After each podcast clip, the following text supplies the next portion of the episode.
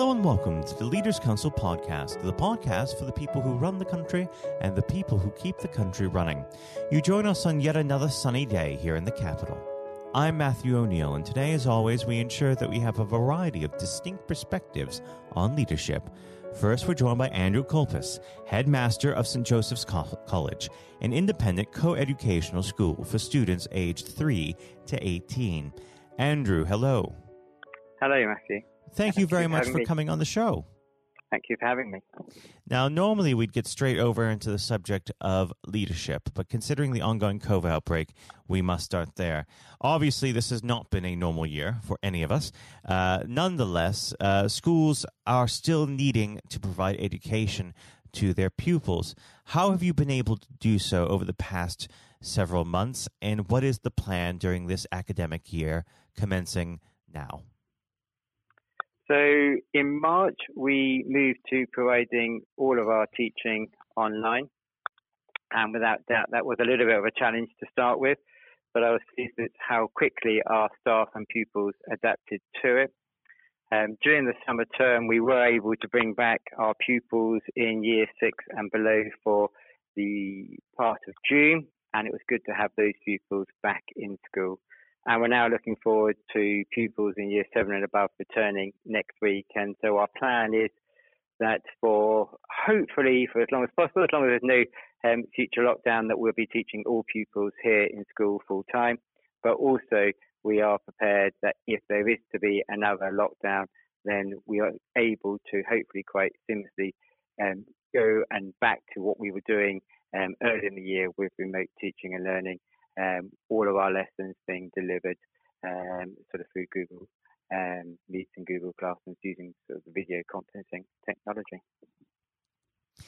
Now, of course, um, it is a changing world, uh, and we are looking at a different form uh, of social interaction from here too. However, how are the pupils adapting uh, to all the restrictions placed on their lives? I think as a school, we're very fortunate to have parents who are supportive of education and our pupils to be in homes where they have access to technology, which has enabled them to uh, sort of facilitate the, sort of the online teaching and learning. I, I appreciate that it's not the case for all families across the country, but um, I feel that our pupils have adapted very well and therefore would have learned maybe a very useful life skill for the future um, which I think you know probably won't hold them back, but actually provide them with opportunities of realizing that you know the future isn't always certain, and we need to be sort of flexible about you know the options that are there for us and how we can make best use of them. Now, there have been some questions uh, more related to higher education uh, when it comes to uh, tuition and online learning. Uh, some uh, people uh, very well uh, maybe justified in feeling that if they're not getting the full experience that was paid for, uh, they don't feel as though they should be paying the full whack, as it were. What's your answer to those people? It's always a, sort of a, a, a difficult part. You know, as a school, um, we need to be still sort of paying our our, our, our bills, and therefore, you know, we need the income coming in to be able to be providing um, the teaching and the teaching costs, you know, our staff costs are um, the majority of our expenditure, like for any institution involved in education.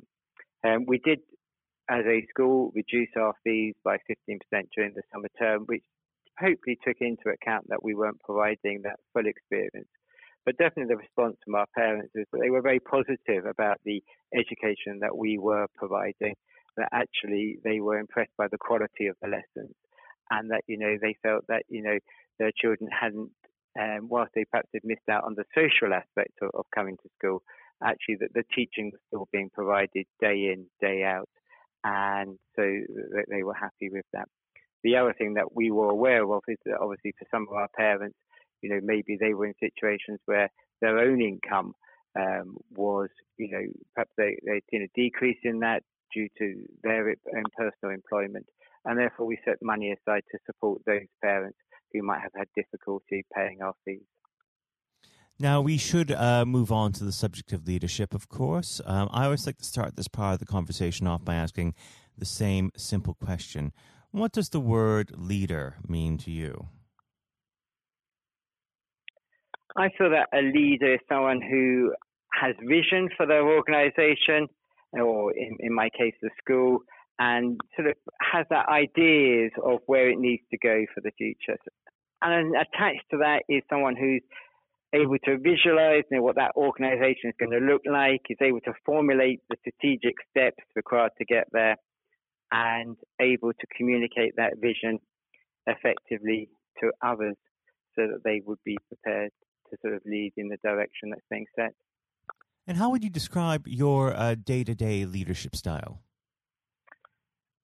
I hope that others would say that I am someone who has that vision, someone who embraces change, is positive about the future, someone who's perhaps prepared to take risks rather than always taking the safest option. But alongside that, someone who doesn't always get it right and is happy to admit when I've got it wrong. And I think that's really important, being able to admit that you've made mistakes, because I think it allows others not to be constrained by the fear of getting things wrong. And I think that's true for both the staff and also it's an excellent role model for the pupils that they can actually um, learn to learn from their mistakes and not be fearful of getting um, errors. Now, of course, that's an interesting subject uh, to uh, embrace. Uh, how do we train the next generation of emerging leaders? How do we encourage the young to take up the mantle of responsibility? I think it's making sure that they've got opportunities to develop. So, for our pupils, it's about giving them leadership opportunities.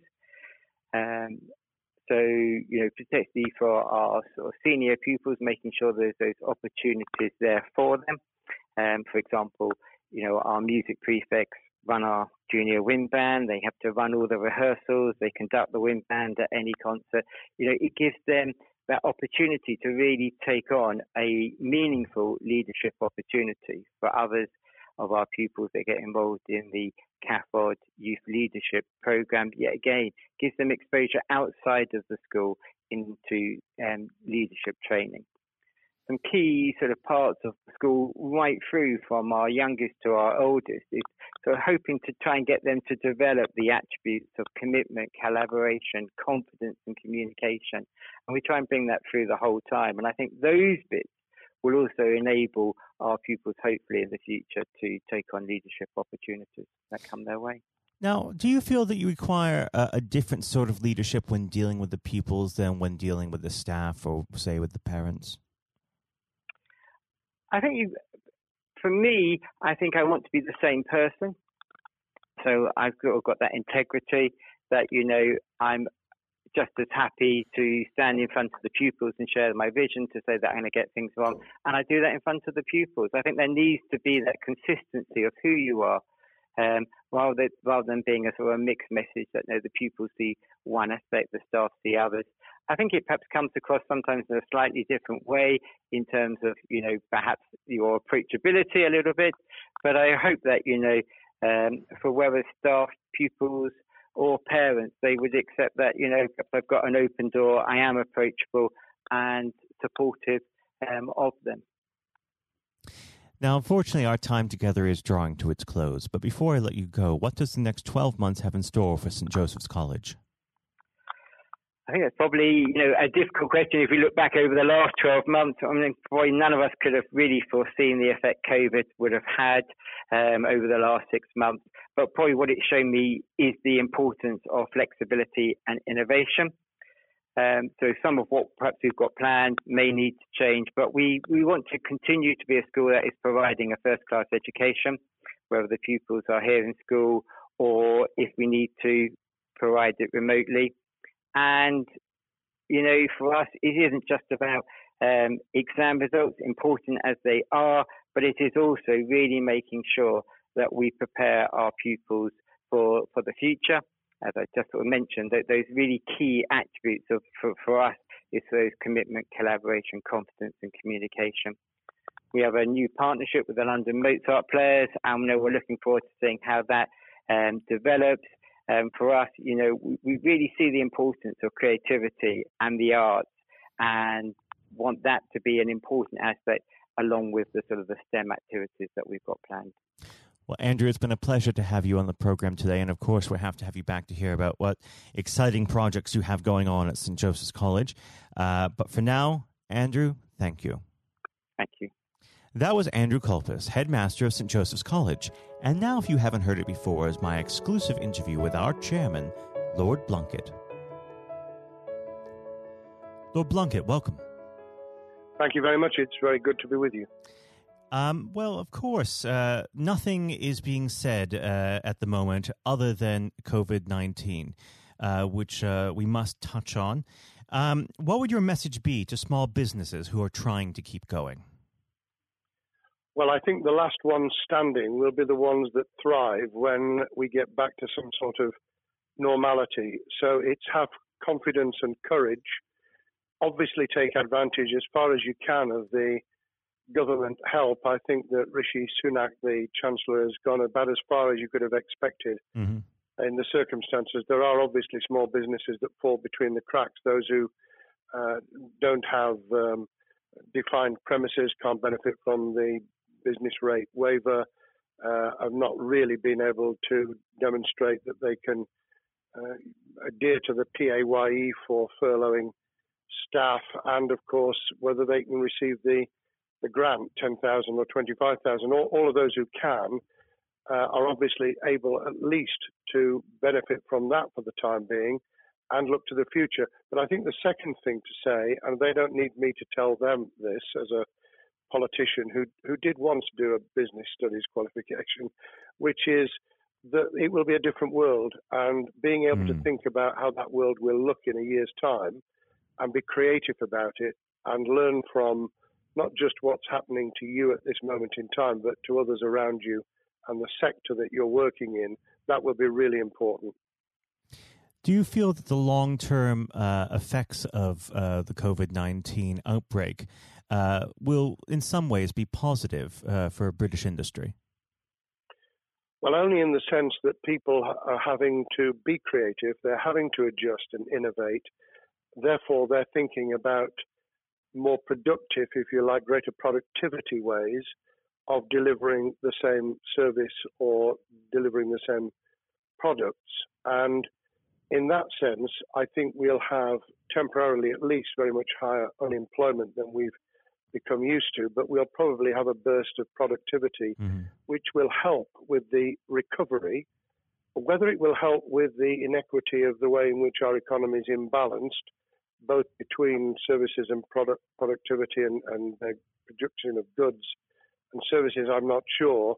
What we will need to try and do is to ensure that the geographic imbalance that exists is, as far as humanly possible, is dealt with by both uh, the entrepreneurship and innovation from the bottom up and targeted government help, which will still be needed. And we are now in the throes of the kind of borrowing that we saw back in 2008 to save the banking and economic system. We're, we're having to do that to save the whole of our productive business and mm-hmm.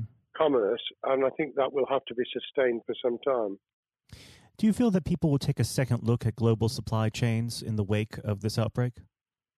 I think there's going to be much more creative ways of using local supply and linking up inside sectors much more effectively. And I hope that the Leaders' Council will be able to play a part in that in the sense that people who mm. have something in common, a synergy in terms of what they're delivering, whether it's a service or whether it's manufacturing or whatever, uh, will be able to see that there's a, a, a good outcome from n- knowing the sector better, linking with people, not just geographically, locally, but those in this country who may not have been on the radar in terms of what they produced for the supply chain.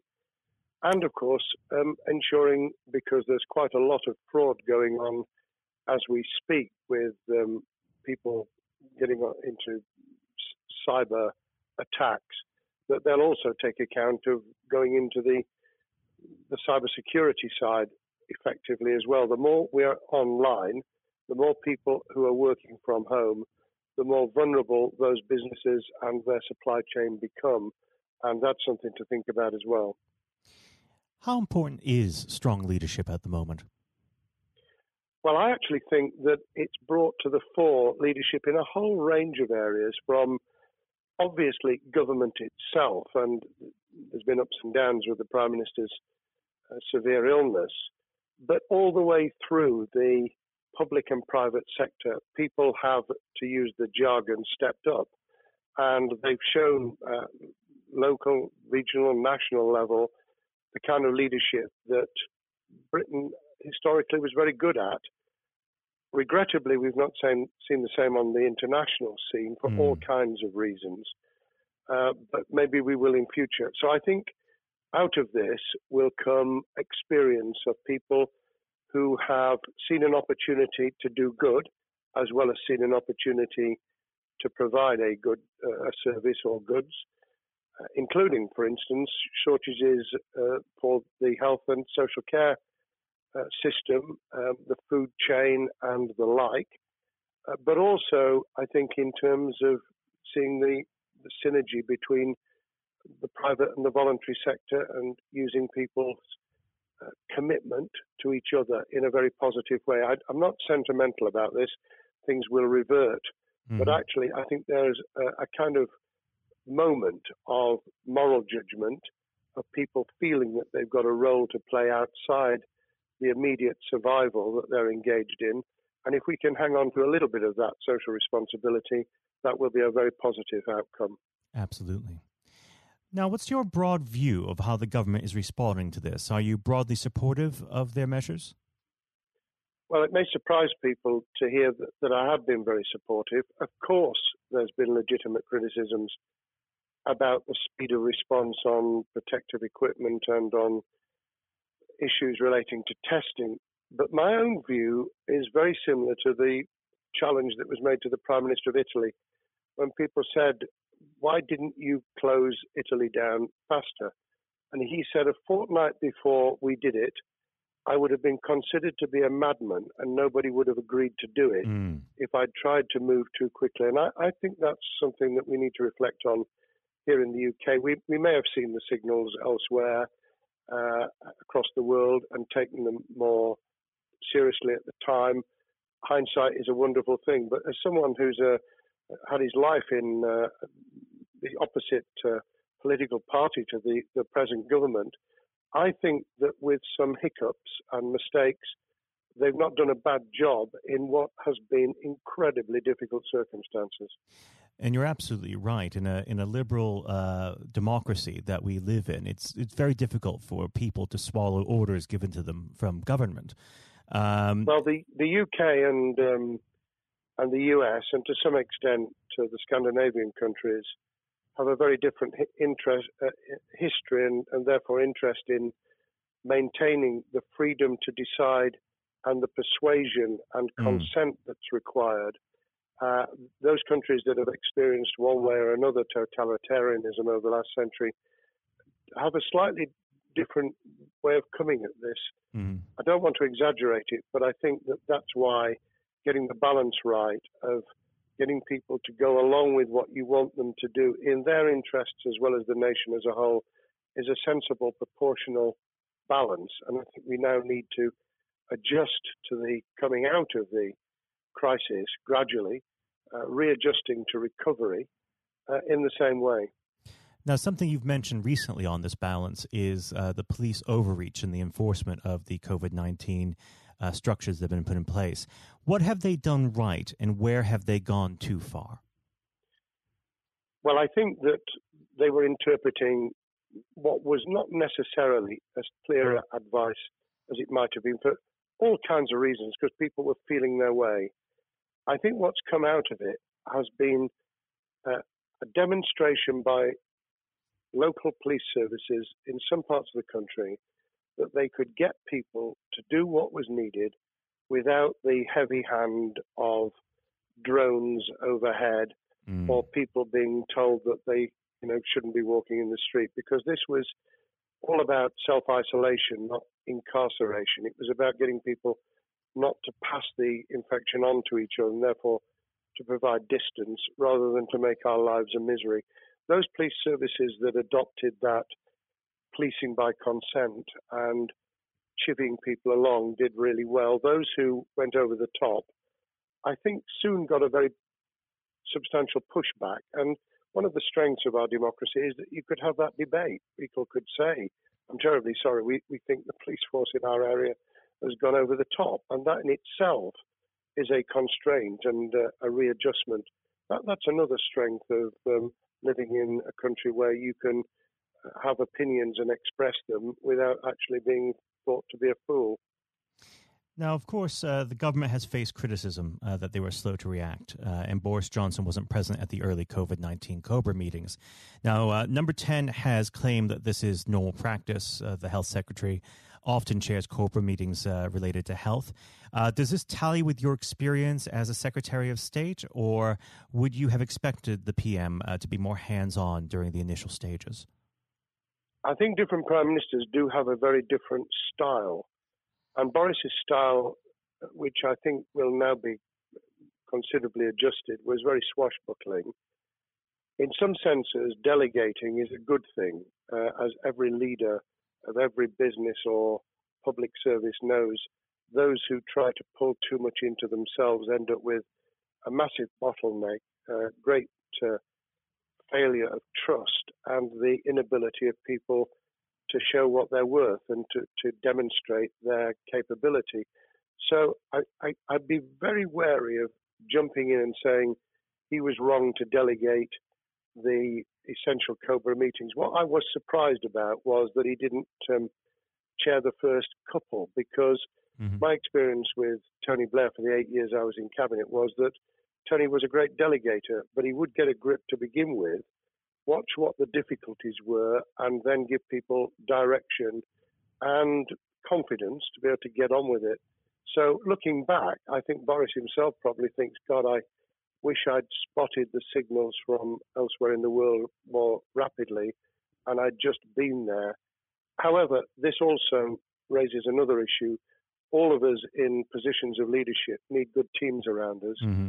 I think after this is over, he will be assessing those who really did step up and those who demonstrated their inadequacy, I think we'll probably end up in a year's time with a much stronger cabinet than we have today. Well, absolutely. And of course, uh, we've seen a, a significant uh, drop in the visibility of uh, certain special advisors like Dominic Cummings uh, during this uh, entire period. So it'd be interesting to see how that pans out. Um, well, now- it's certainly readjusted the role of those behind the scenes with those who should be taking the decisions having received advice. Obviously, there's been a complete transformation in the profile of experts, if I might use that term, who'd previously been denigrated. Mm-hmm. Scientists, medics, people with behavioral science uh, understanding.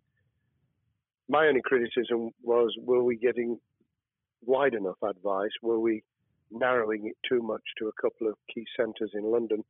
But that's because I've always been adverse to everything being London centric. I think there's great expertise, wisdom, experience out in the sticks, and uh, we should use it. Uh, rightly so. Um, now, was part, pandemic planning part of your time as a minister, particularly perhaps uh, when you were Home Secretary? Well, it was, but it was on the back of risk arising out of counter-terrorism measures. Right. Uh, I was the Home Secretary for three months when the attack took place in September 2001 on the World Trade Center and beyond. we did an enormous amount of uh, scenario planning, both desktop and, and real. On the back of that, it was very heavily orientated to future developing terrorism risk. I certainly got involved with talking about pandemics. I remember being at a seminar in Edinburgh where the university there had done a lot of work itself on the issue of pandemics. And of course, we, we saw SARS and other things emerging. I, I think it would, people have criticized the government for not picking up the report from 2015, five years ago. I think that what happens is human nature kicks in you deal with what you're immediately faced with. Mm. You you can you can sponsor reports. This is true of business planning, of course, as well, and scenario planning for what business continuity will look like, recovery plans for business, what will happen if um, there's a cyber attack, what happens if there's an energy sh- uh, shutdown. Um, these kind of things you, you can look at, but you're immediately turning your eyes to what's in front of you. And had we picked up a bit more on the danger from Ebola and SARS and what have you in the past, then we might have said, what if something hits us in the developed nations that we don't have a vaccine for, mm-hmm. that we can't immediately whisk up uh, protective materials or equipment or, for that matter, medicines that help with recovery, all of which we now see are a danger. I think this will make an enormous difference to the planning for the for the years ahead. I hope it will be widened so that we don't just look at what's happened, but very rarely do you see something exactly repeat itself. Some of the circumstances will be, but others won't. So that's why I've put emphasis in what I talk about on looking at the other virus, the cyber attack uh, scenario, mm-hmm. which could be just as dangerous in a uh, a world of just-in-time provision. One of the miracles of uh, the modern developed world, except for the very poor, has been the distribution of food. A lot of it on computerized, uh, technologically advanced systems. If that were to come down, we'd be in real trouble. So I think we need to think those sort of scenarios as well. So have a full plan across uh, both sectors: uh, biological warfare, pandemics, and uh, cyber warfare. Yes, and to do so on different levels. I think again, thinking of thinking global but acting local, we mm. need a lot more to think about what would happen if something took shape that actually broke down those national and global chains and how we would cope. And without, uh, obviously, we've got enough fear and anxiety to last a lifetime without creating even more anxiety. We can think about those things for the future in a more rational way, I think. Now, aside from the physical uh, threat of the virus, one of the things that people are vastly worried about is the effect on uh, the economy, not just national economy, but also the world economy. Um, now, it, it, has been said by certain parties, um, and uh, I'd like to garner your uh, thoughts on this. Is there a danger of the effects of the lockdown being even worse than those of the virus? Were it be prolonged, I fear that that balance would tip the other way. It is about proportionality. It is about balance. It's the wisdom of Solomon, really, to to get the moment right when you start to move and then to move quickly. There's no doubt whatsoever that we are stocking up, not just on the economic and employment front, which will be devastating enough, but on the health and social well-being front, enormous challenges. And they will need careful handling because there's a lot of people whose lives, for a variety of reasons, are at risk in the future on a scale that we've been dealing with over the, the um, immediate handling of the pandemic, concentrating really hard on those affected by COVID 19, those sadly who have died or been seriously incapacitated, that will roll over into the economic, the social, the mental health, and cultural well being of the nation, and that will need all of us to pull together as well. Absolutely. Now, do you believe the government's doing enough for business? I think that the speed of reaction once the scale of the pandemic was clear was very good. I've praised Rishi Sunak for his action. Uh, remember, a chancellor who only just come into office was planning to deliver the budget in the middle of March and has had three, at least three equivalent budgets since. I think he's handled it very well. Understandably worried now about what we're doing to our economy. The level of borrowing is sustainable because of low interest rates, but it reaches a point, of course, where it tips over so that you can't then do the kind of structural investment requirements that the government were laying out before and in the March budget.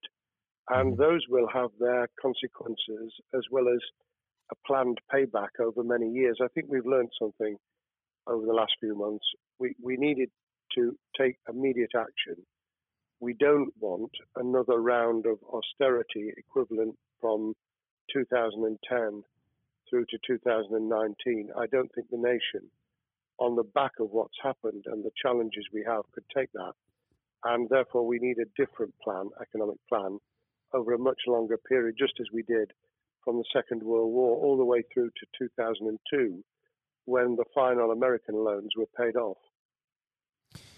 Now, of course, uh, one thing that's on everyone's lips um, how much longer do you believe uh, that the lockdown can go on for?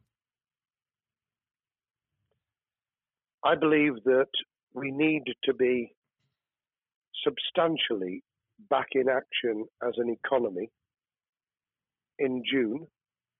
This obviously is led in terms of places where people would meet in large numbers, having to uh, adjust to the fact that it will be longer for them. And sadly, that will involve business closures. It's why the Chancellor extended the furlough scheme to the end of June. Mm-hmm. But unless we, we get things moving in June, I think we'll run into the summer where all kinds of services and industries will have a chain reaction effect. And what happens with one will then have a major impact on another.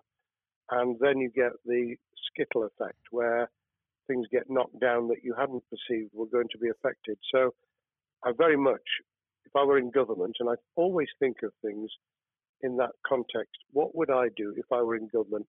I would be on the side from the second week in May on the side of the Hawks in terms of saying we've got to start moving and we've got to do so with the collaboration and cooperation of the public who have got the message, who did behave, who responded magnificently. Let's try and get back, perhaps, you know, doing things differently for a time, but substantially getting back to business as usual. unless we do that, then those areas that can't and wouldn't expect to be back in action immediately get pushed further into the middle of the year and the autumn, and then they become unsustainable. Now, of course, um, one of the other major developments we've had recently are the changes in the uh, the Labour Party. So, if we could just uh, speak on the Labour Party for uh, a while. Um, this might sound like uh, an obvious question, but uh, how does uh, Keir differ from Mr. Corbyn? Well, I'm biased because I believe the Labour Party um, has come out of four and a half years of a black hole of a nightmare, mm. uh, where it neither represented a, a, a uh, credible opposition nor uh, an electable government, and the combination was to let those who supported the Labour Party and needed some of its policies uh, let them down very badly. Sir Keir Starmer both is a highly intelligent uh, professional lawyer who, as Director of Public Prosecutions, led the service well, uh, had to take difficult decisions at a time of austerity, understands the world beyond Labour members, but has been able to do business with those who originally supported Jeremy Corbyn mm-hmm. and was able to command support from them. His creation of a balanced shadow ministerial team has been very encouraging. Um, I, I, supported Lisa Nandy, who he's made shadow foreign secretary, because I thought she understood the north of England and uh, the uh, the disaffected uh, Labour former Labour voters. But I believe that Keir has taken on board those who have something really sensible to offer and I believe he will be both a, a, great leader of the opposition. More importantly, he will then present himself as a credible alternative prime minister. And all governments need an alternative government at their shoulder. Mm. Uh, it was true of us from '97, and it took the Conservatives some time to recover and to get to that position, but they did, and the Labour Party will, and that's crucial for our democracy. All of us need to understand and appreciate that a living, breathing, functioning democracy requires uh, a credible, confident, and uh, in many ways uh, supportable opposition as well as a government that we clearly want to do well because none of us want, as we didn't with the COVID crisis, none of us want the government to fail. We want to see our economy recover. We want our social well-being to t- be taken into account. We want to overcome deep-seated inequality and poverty, and we want to do it with enterprise and entrepreneurship and business playing their role. And that is about leadership nationally, locally, in the private and the public sector. People with ideas, with confidence, with the ability to pull teams around them. Above all, to have some idea of what it is they want to achieve and a very good idea as to how to achieve it. Now, of course, one of the biggest problems Sir Keir is facing will be tackling the party's anti Semitism problem. Uh, there has been a recent internal report that has been quite damning. Uh, what's your response uh, to that report, and what does Sir Keir need to do in response? Well, there are two reports. One, which is being produced by the Equality and Human Rights Commission, uh, which he will and has already indicated will implement in full. The second was a leaked report put together by the supporters of Jeremy Corbyn, 800 pages of private uh, interchanges on social media, which he has, uh, Keir Starmer set up an investigation to identify uh, who did it, who leaked it, what the content was, does it have any salience and lessons for us, and where necessary, action will be taken. So I hope that uh, as he moved very quickly to reassure the Jewish community, so he will be able to take the necessary steps to back up that reassurance with the kind of actions that says that this was a blight on a historic great political party that all, us, all of us were ashamed of we've been able to put that behind us and to move on to facing the future with confidence. What's the one king, uh, key thing that Sir Keir needs to do to restore Labour as an election winning party? I think Sir Keir Starmer's major challenge is to convince sceptical voters that Labour has not only reverted to a party that they can support because they can see it acting developing, presenting as a credible alternative government, mm-hmm. but also that the lessons have been learned from the fiasco from 2015 onwards. In other words, there have to be very clear signals of substantial change, not just the right words, not just reassurance that we're not uh, going back to some of the crazier uh, policies, but actually that we've understood why the electorate rejected those policies so substantially in December 2019. If people get that message, they'll understand that the Labour Party has changed, as it did in the 1980s and early 90s, to become the electable government with the greatest majority in historic majority, even greater than 1945, which I was privileged to be able to take advantage of in 1997 when I joined the cabinet. Now, I know what your answer is going to be to this question, but uh, indulge me. Um, do you think Sir Keir has what it takes to be PM? Yes, I do. I think he has the background, he has the experience, he has the professionalism, he has the forensic uh, mindset, and he has the confidence to have put a team around him which will ensure that it will work. And those elements are true of all leaders. Ideas, ability to build a team, to have confidence in that team, uh, and to be able to demonstrate leadership in practice, sometimes at the most difficult times. And, you know, the Leaders' Council, those sharing their thoughts with uh, uh, the kind of thing that we're doing now uh, with uh, a podcast, but also joining us in linking up in that network of people who can support and help each other and learn from mm-hmm. each other.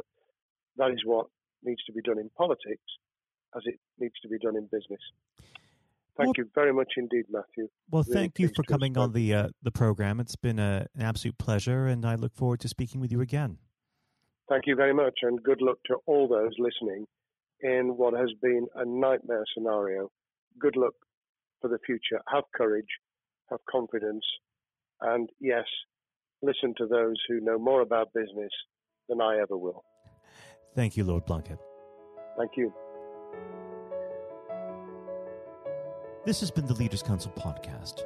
Thank you for celebrating excellence in leadership with us. I have been your host, Matthew O'Neill. Until next time, goodbye.